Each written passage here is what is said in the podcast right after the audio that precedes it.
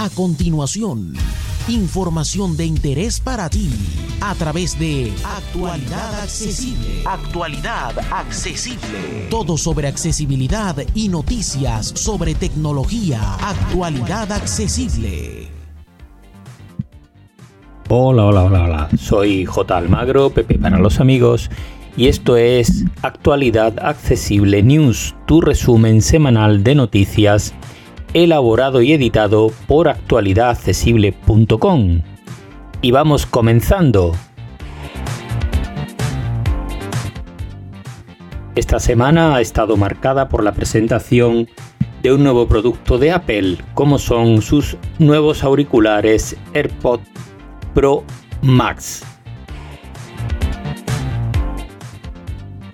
No es un producto generalista, evidentemente, fundamentalmente porque cuestan 629 dólares o 629 euros según mercados, y son unos auriculares de diadema que incorporan varias tecnologías, entre otras, doble chip U1 en cada uno de los auriculares.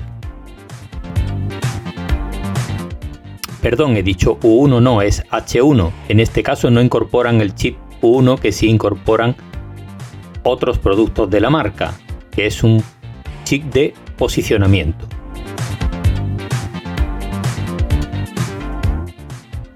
En todo caso, tienen una gran posibilidad de combinación de colores, de almohadillas, de parte superior, etc. Una estructura de aluminio que pesa muy poco y 20 horas de reproducción de música, según Apple, con una cancelación de ruido que es líder en el mercado. Ya veremos cuándo empiecen a probarlo los usuarios. Lo que sí sabemos ya es que a pesar de su precio, las reservas van por marzo. Así que si los queréis, poneros a la cola.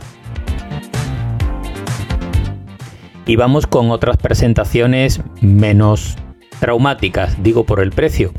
En este caso, eh, la marca Oppo ha presentado una nueva serie eh, de gama media, en este caso la Reno 5 con tres sabores, el Reno 5, el Reno 5 Pro y el Reno 5 Pro Max, todos compatibles con 5G y en este caso además em, sus pantallas van desde 4 desde perdón 6,43 pulgadas en adelante incorporan cuatro cámaras traseras y una frontal y carga rápida de 65 vatios. Terminales que arrancarán su precio en torno a unos 350 euros y que eh, vendrán incluso hasta con 12 GB de memoria RAM, que para un gama media, pues la verdad es que es bastante potencia. Por su parte, ZTE ha presentado el Axon 20 5G es otro terminal más Android de gama media, en este caso partirá desde unos 270 euros y no incorpora muchas novedades más.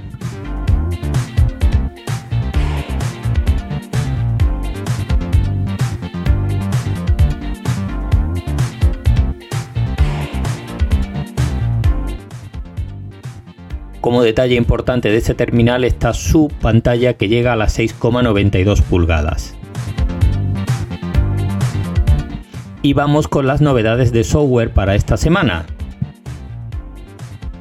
La primera viene de la mano de Google y se trata de una aplicación que se llama Look to Speak, que va a permitir a las personas con problemas de motricidad y problemas de comunicación verbal eh, comunicarse con otros usuarios mediante el teléfono móvil con el movimiento de sus ojos. Aprovechando la inteligencia artificial, podrán ir seleccionando qué tipo de mensajes predeterminados quieren que aparezcan en pantalla para que el usuario que esté con ellos pueda leerlos e interactuar. Veremos este proyecto, estaremos pendientes de él y lo seguiremos con atención porque promete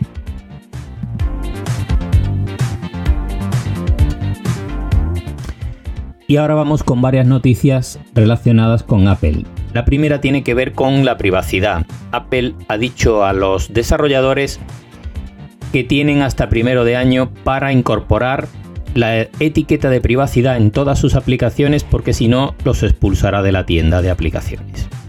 Esta etiqueta nos va a decir a los usuarios exactamente qué datos recopilan, qué tipo de rastreos nos hacen las aplicaciones y qué hacen con toda esa información. Así que parece ser que a Facebook eh, y algún otro grande como Google no le ha hecho mucha gracia y ha habido quejas por parte de WhatsApp sobre este particular.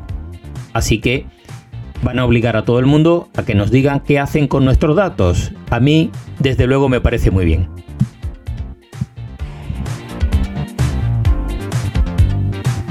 Otra noticia interesante es que Apple Music empieza a llegar a los altavoces de Google, a los que cuentan con Google Assistant, ya sean los propios de Google o de otras marcas. Así que podremos configurar en Google Home como em, proveedor predeterminado de música Apple Music. En este momento se puede hacer con Deezer, con Spotify o con YouTube Music. Bueno, ahora se incorpora también Apple Music.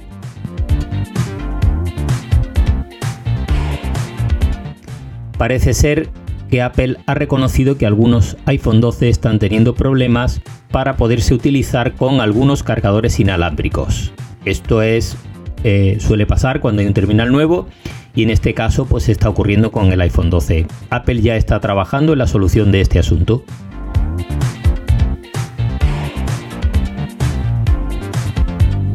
Y vamos con el rumor de esta semana, que no es otro que la aparición de un nuevo terminal de Xiaomi, en este caso el Mi 11, que incorporará por primera vez el nuevo procesador Snapdragon 888.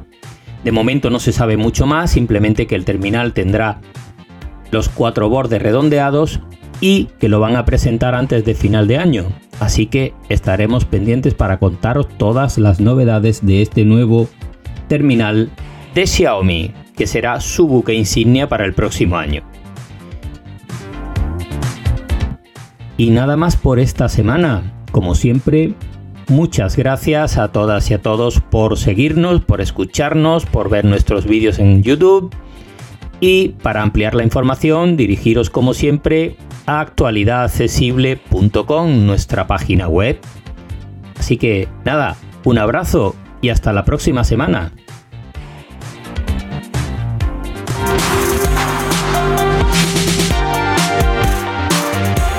Para más información dirígete a www.actualidadaccesible.com, tu página global de accesibilidad.